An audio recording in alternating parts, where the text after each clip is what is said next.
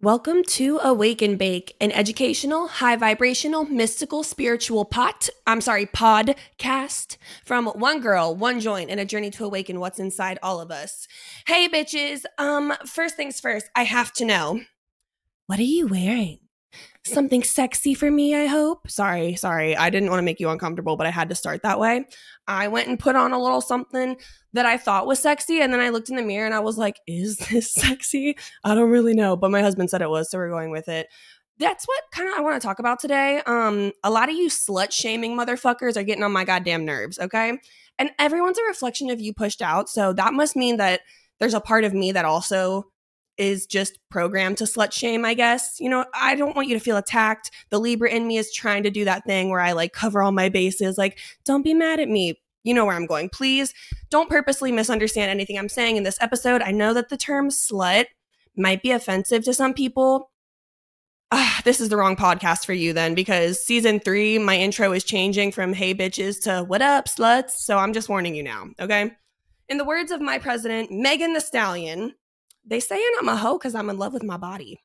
And I feel like she's so right, okay? Some people are really mad when other people are genuinely just enjoying their bodies or embracing and appreciating their human suits, okay? It's it's like a celebration of your body for a lot of people, at least. And I feel like we kind of demonize that in society. I am looking a lot at the way that I was conditioned growing up Catholic. Okay. It is so funny. Like, me and my best friend always talk about Catholic guilt, how it's just programmed in you from such a young age. I remember though, like, you can get slut shamed for anything, especially these days. I was like, I'm going to be a ballerina. And because I had to do the splits, guys, ballet got to be the least sexy, well, you know what I mean, form of dance I mean, when you're when you're a hot bitch, everything you do is sexy. I get it, but I remember I was in sixth grade. I was like, I'm gonna be a ballerina, and people were like, "Oh my god, she is such a slut."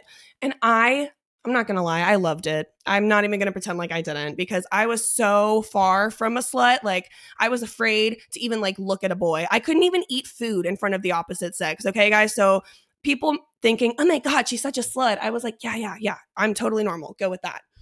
Anyway, I found this amazing quote on Twitter. Um, I'm actually going to read the thread. It's from Woman of the Womb. I did want to shout that out because these are not my original thoughts.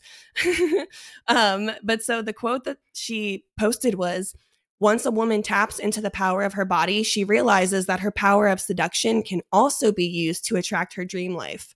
You guys, I feel like that's so fucking true. Like, once you really tap into your sacral chakra, and that's where all of this is stored, this is our creative energy. Okay. So you can go ahead to Twitter and find that thread and read the rest of it. I'm going to poorly butcher it and just kind of try to summarize what the tweets were all saying in that thread. But basically, we all know that our sacral chakra is where our creativity is. It's where creation literally happens, right? It's also where the sexual energy is stored. Think about it this way anything that you create comes from your womb space, okay? That is such a sexual area. I'm sorry, but we're going to get rated R. Like everything about the womb space is sexual, but it doesn't have to be this negative connotation when we talk about sexual. I think that's what happens a lot is we kind of again, I think it's conditioning, but I know I'm programmed to think when something is overtly sexual or just openly sexual, it's like, oh, we're supposed to frown upon that. You know what I mean? Not anymore, you guys, okay?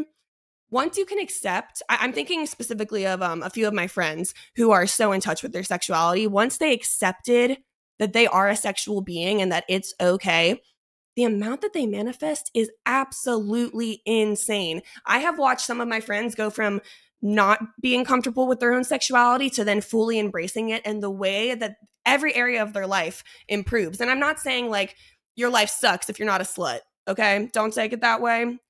But if you kind of embrace your power, you would be so surprised at the way you can use your sexual energy. One way that I always talk about is manifesting and masturbating. That's kind of like my go to. If I masturbate and manifest on something, it's going to happen, but I have to be very careful with my powers. I'm a very powerful, powerful.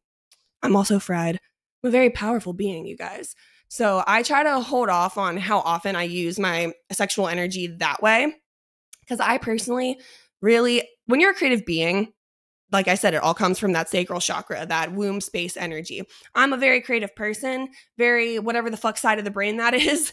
And it's kind of exhausting when you use too much of your sexual power in certain ways. So for me, the way that my sexual power works, I know what fuels me and I know what drains me. If you're someone who the more sexually expressive you are, the more powerful you feel, that's fucking awesome. We are like that's kind of what I wanted to talk about. Like that's beautiful. Everyone's level is different and just because you might not be the most sexual or the most comfortable expressing yourself sexually doesn't mean that we need to demonize people who are.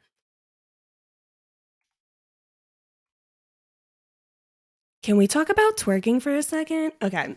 So, twerking is actually amazing for your sacral chakra and especially for activating all of that womb space energy. We need to genuinely and truly dissect why someone twerking has been like demonized so bad. Because, first of all, in a lot of cultures, twerking and like that form of dance is cultural practice. So, for us to be like, oh, it's horrible, you know, it's the white bitches I'm looking at. Okay. I feel like every goddamn thing we do as white people, we need to dissect. Um, but it's just, it's completely possible and healthy for you to twerk all the fucking time and be very in touch with your power. Um, a lot of the most powerful beings that I know, and I'm not going to name any names because like they didn't consent to being in this episode, but um, someone who I look up to so much talks a lot about her Shakti energy, and she's super witchy. I look up to her so much, and she's very good at embracing her power as a sexual being in a way that doesn't drain her. So there was a time where I was on OnlyFans and I wasn't doing any sex work on there, but shout out to you if you do, bitch.